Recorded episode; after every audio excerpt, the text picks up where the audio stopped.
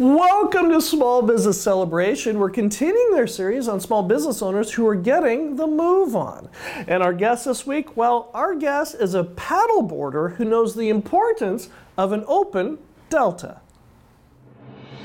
This is Small Business Celebration. Welcome, where we chat with real business owners who have real success and learn from them about what works, what doesn't, and who want you to know that there's a light at the end of the tunnel and it's not a train. Join us where you can learn something that you can use today to grow a strong and profitable business.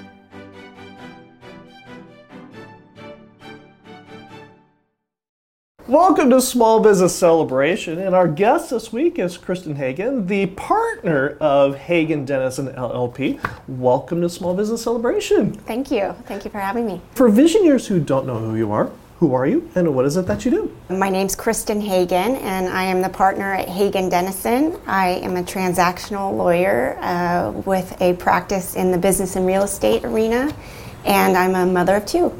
The reason we're talking with Kristin today is because I have, over the last six months, been getting a tremendous amount of messages from visionaries just like you wanting to find out about buildings, real estate law, how does this and that work together? I'm trying to get something through the city, something through the county, something's impeding me in the state.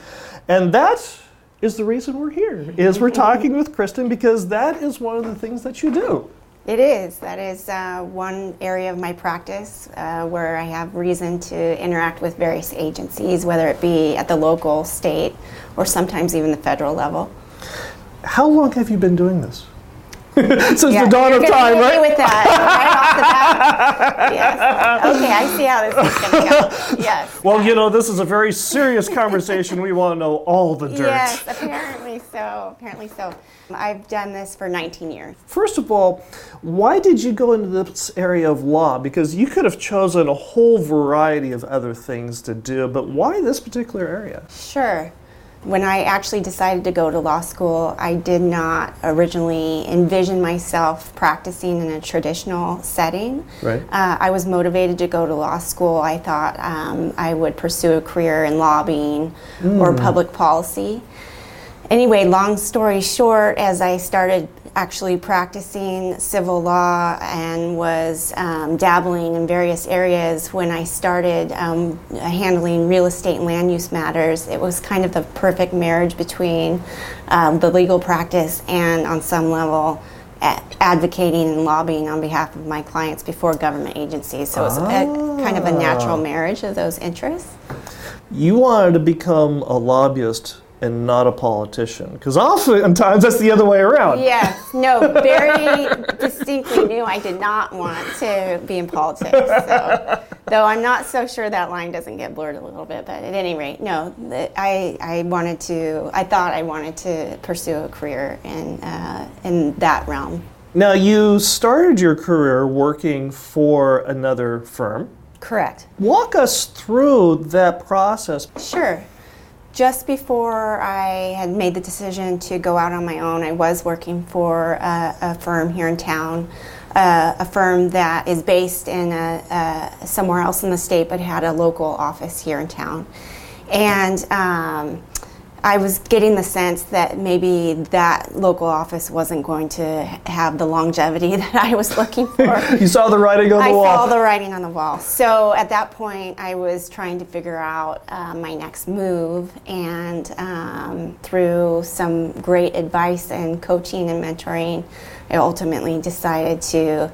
Uh, open up my own shop and, and go at it alone and, and uh, try my own thing for a while. So and I was really looking for something different at mm. that point in my life. My my kids were young, and um, the traditional um, firm setting wasn't exactly conducive to raising our family the way we wanted. Oh. And so I I wanted to have a little more control over my own destiny. And you managed to convince your husband to come work with you. Yeah, that came later, but right. yes he, I think, found himself, you know, scratching his head and, and having the same questions at, at a different point in his life and career but you know, wanting something a little different, wanting our overall life to look a little different. Right. And made the decision to come over and um, partner with me. So. What other kinds of services does your firm provide to business owners? We are a full service civil law firm. Okay. Um, we Not criminal. no, very yeah. We do not. It's probably easier to explain what we don't do than what we Sure, do right. So to your point, we don't do any criminal law, um, no family law. Um, we don't do any bankruptcy law, but um, we have a litigation side of the practice, and so we have um, a civil uh, defense, uh, insurance defense practice, as well as a, a, a business litigation practice. Right. And then on the transactional side, um, our transactional lawyers handle real estate matters, uh, general business matters, anything from uh, mergers, sales, um, and then we also do estate planning as well. Now, one of the things we're going to talk about in the next segment is a question that I've been getting on a fairly regular basis over the last six months, talking about land use, special permits, and that sort of thing. And that's, like I mentioned earlier, one of the reasons we're talking with Kristin here. But before we do that, if visionaries want to get in touch with you, how do they do that? Our office number here is uh, 661 215 4980, or they can email me at my email address, which is Kristin, and that's K R I S T I N, at hagen law.com. And our website is www.hagen-law.com. Social media? We are on social media and uh, we can be uh, found on Twitter, and that handle is at Hagen Dennison Law. Like I mentioned, when we come back, we're going to talk about land use law. Yes, trust me, it will be interesting. Have no fear. And if you enjoy Small Business Celebration, go ahead and like, subscribe, and notify and leave a comment. We love the comments. That's one of the reasons we're here talking with Kristin. And we'll be right back with your vision, your question. 80 years. For 80 years, the Cleroux family has owned and operated Cleroux Tire by bringing families and businesses like yours the quality tires and brake service you would expect to keep your family and your business safe for thousands and thousands of miles at a time. Visit Cleroux Tire at 530 East 21st Street in Bakersfield or give them a call at 661 324 6069 and discover the Cleroux Tire difference for your family and your business. 80 years. Call Cleroux Tire at 661 324 6069 or visit them at cleroutire.com. That's C L E R O U tire.com today. I'm here with Kristin Hagen, the partner of Hagen Dennison LLP, and our visionary question comes from Taylor, who asks Our family business has grown and diversified significantly, and it's time for us to move and expand. But in order to do that, it looks like we need to build a new building in an area that needs a special permit. I'm concerned about how much this is going to take out of my family emotionally. What should we be prepared for? Well, I think that's a great question, and I think it's says a lot that Taylor is asking the question at the forefront Right. um, and is being mindful of you know what is this going to take not only financially but you know what am I in for emotionally Sure, to right. make this happen. Because it sounds like this is going to be quite a process. You know, uh, it could be Mm-hmm. potentially. Um, my best piece of advice for Taylor is to do his homework, and by that Mm. I mean, you know, be in conversation with all the right people at the forefront, so that you've you've mapped out what the process looks like. You know going into it what you're going to need, who you're going to need on your team to get there, and then any potential issues that uh, could be out there that you'll need to deal with. Right. Because I think the, the, the misconception sometimes as you initiate the process is, oh, I'll deal with those problems as they arise. Right. The best piece of advice I have is you've got to have a plan to stay out in front of it, or else it could derail your project very quickly. Right. So um, just be in those conversations and and get the right people on your team at the forefront, whether that be a lawyer, an engineer, um, some sort of a environmental consultant, depending on the circumstances. But put your team together at the forefront and stay out in front of those issues. One of the things that we hear a lot on small business celebrations get the right people around you. Mm-hmm. What advice or what suggestion would you give on this business owner on finding or or trying to, to figure out who the best people are to get around you? How do you how do you do that? I think the types of questions that you should be asking any type of consultant or professional that mm-hmm. you're potentially going to be engaging to assist you. Right. You know, get some sense as to how many types of, of projects similar to yours have they handled in the past mm. and what are their relationships like with uh, those key players, the stakeholders, whether it be at the city or the county, mm. and how often have they been out in front of those people and engaged with those people? Those types of kind of probing questions and see what the answers are. And usually, I think if you start with one, let's say you know you have to engage an engineer mm-hmm. a lot of times those engineers that operate in that world will also be able to help filter you towards the right people and say ah, okay. oh okay for that particular issue this person has faced that before this is who i trust this is who i trust right mm-hmm. getting out in front of this is this something that you learned from paddleboarding that was a good segment. Yeah. I, have done this before. Yes, yes, I can tell. I can tell. Uh, uh, well, I'm probably not as uh, good in the paddleboard sense in that regard. Sure. yeah.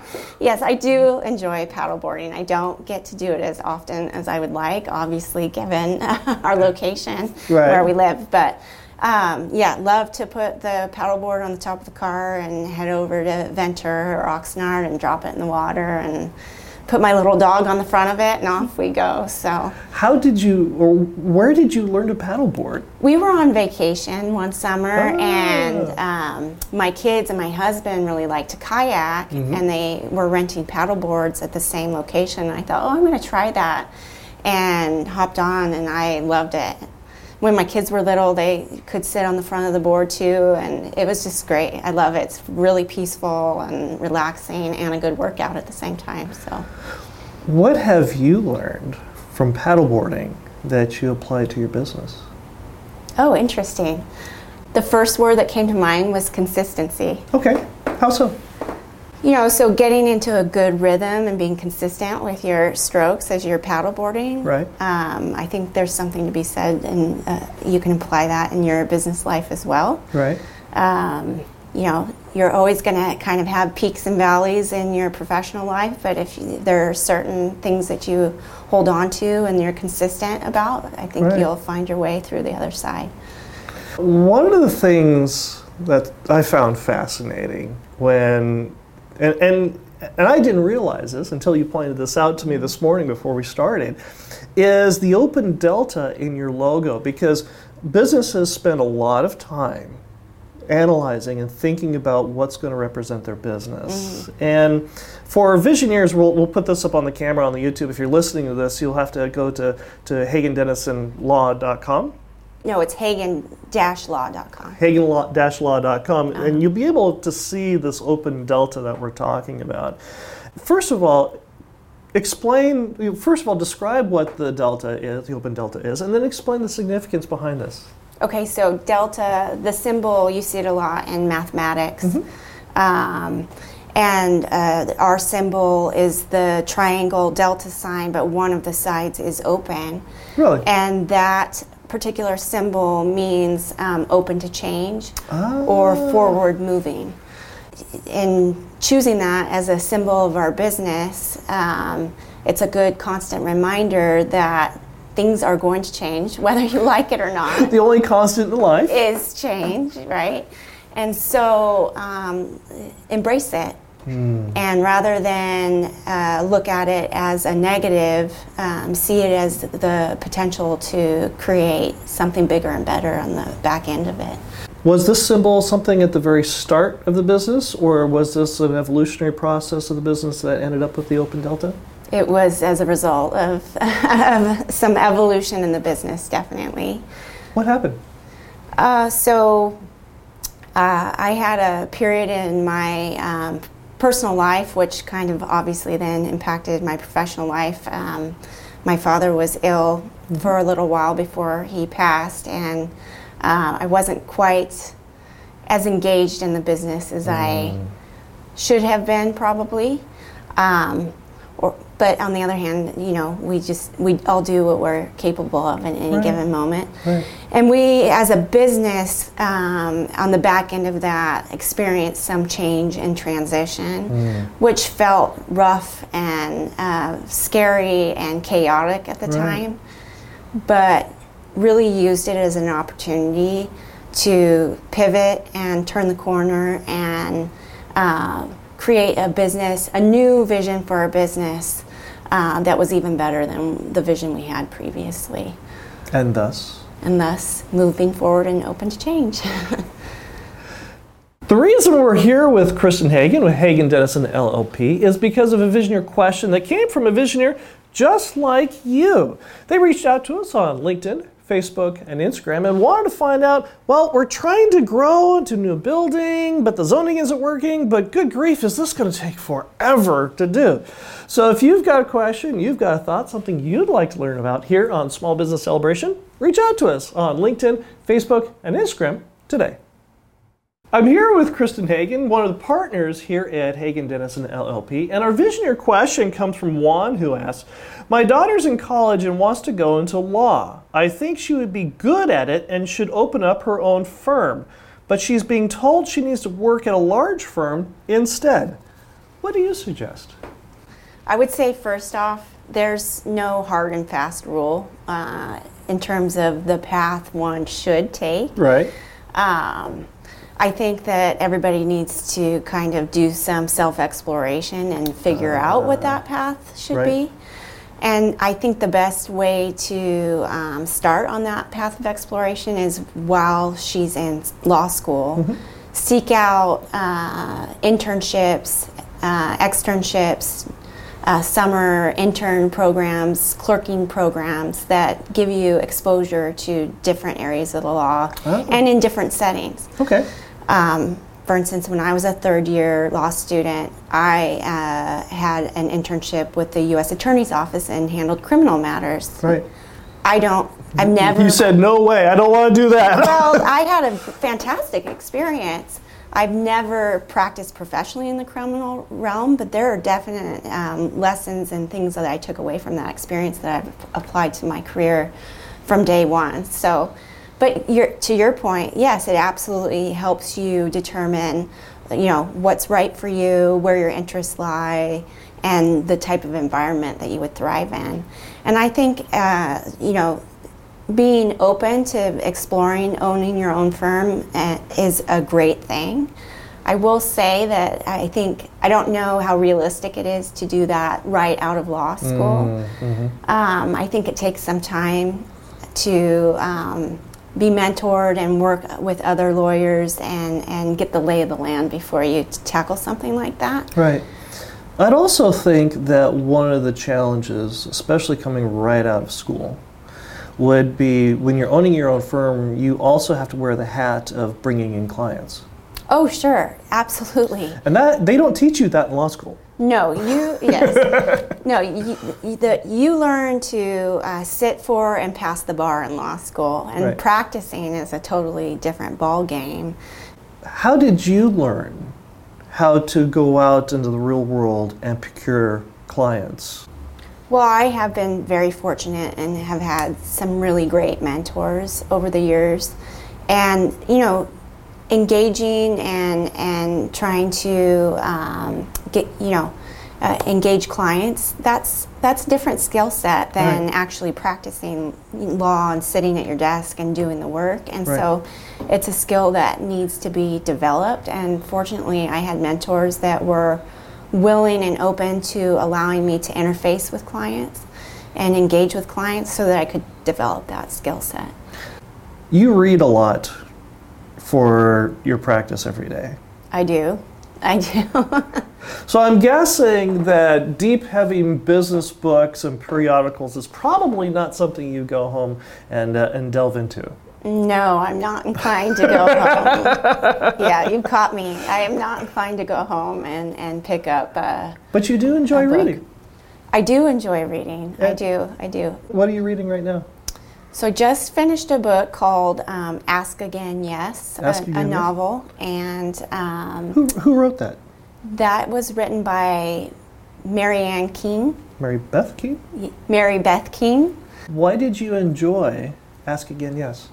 I uh, enjoyed that story for a couple of reasons. Um, I don't want to give too much away to potential readers in the future, but Sure. um, it follows and tracks um, two families uh, that uh, are neighbors. And I'll just say there is a tragic event that occurs between the families and um, then continues to track those families beyond that event. And at the end of the of the book, you realize it's really about a story of forgiveness and acceptance. So a, beautiful story. Escapism is important. Absolutely. How do you use reading to, to break away from the business and, and all the stress that goes with it? it's just the opportunity, I think, to turn the work portion of your brain off, um, set all those little issues that are continuing to stir in your brain aside for at least a short period of time and um, put yourself in some other world. Uh, and I think there's a lot of ways to do that, not even necessarily through um, just reading, but Paddleboarding. paddleboarding, uh, exercise, anything where you you're taking a little time for yourself to uh, give back to yourself. What is one piece of advice that you have given over and over again that nobody listens to? yes. For me, I think what I have seen is in my practice is, uh, you know, I'll have clients that come to me, and and honestly, uh, a, a lot of them come to me at at a point in time when they're in crisis mode. And it's kind of late then, isn't it? I won't say it's too late. Right. but there you know in that moment maybe i can see where it, had they come to me earlier in the process at the forefront of things where we would have an opportunity to um, to plan a little better um, to look forward and try and anticipate and act accordingly Right. see the benefit that that would have brought. Um, but I do recognize that um, clients and the general public probably have an overall hesitation to engage lawyers um, at the forefront of Right, things sure. because they're concerned about cost and time and I mean, let's be frank, a lot of people don't like lawyers. Sure, don't yeah, yeah, yeah, yeah. interface with lawyers. So, but um, honestly, uh, there are time and time again I have seen it where had uh, a client engaged us earlier on, uh, we could have probably helped them avoid some heartache and, An expense. and expense. What makes you wake up every morning and open your business? So I'm a firm believer that, you know, you need to be very intentional about the way you create your professional life and you you invest in your professional life and create that professional life in such a way that it supports your personal life. Oh, yeah, yeah. So I think what continues to push me forward in this business and continue to, to practice in this firm is is my own family and the um, idea of the manner in which my husband and I are committed to raising our kids and the family life we, that we want to create and how our business supports that. Ah, it's not the other way around. It's not the other way the way around. And it's an open delta. Exactly. If visionaries want to get in touch with you, how do they do that? So I can be reached by phone at 661 215 4980 or by email at kristin at hagen law.com or they can always uh, reach us through our website, which is www.hagen-law.com. And on Twitter. And on Twitter, At? and that handle is at Hagen Dennison Law. Well, Kristin, this has been a real privilege. Thank you for joining us here on Small Business Celebration. And thank you so much for having me. I appreciate it. And I'll be right back with my final thought. 80 years. For 80 years, the Cleroux family has owned and operated Cleroux Tire by bringing families and businesses like yours the quality tires and brake service you would expect to keep your family and your business safe for thousands and thousands of miles at a time. Visit Cleroux Tire at 530 East 21st Street in Bakersfield or give them a call at 661 324 6069 and discover the Cleroux Tire difference for your family and your business. 80 years. Call Cleroux Tire at 661 324 6069 or visit them at ClerouxTire.com. That's C L E R O U Tire.com today performing for ourselves. One of the things I really enjoyed about our conversation this week with Kristin Hagen is that she talks a lot about getting in front of things. The old adage, an ounce of prevention is worth a pound of cure.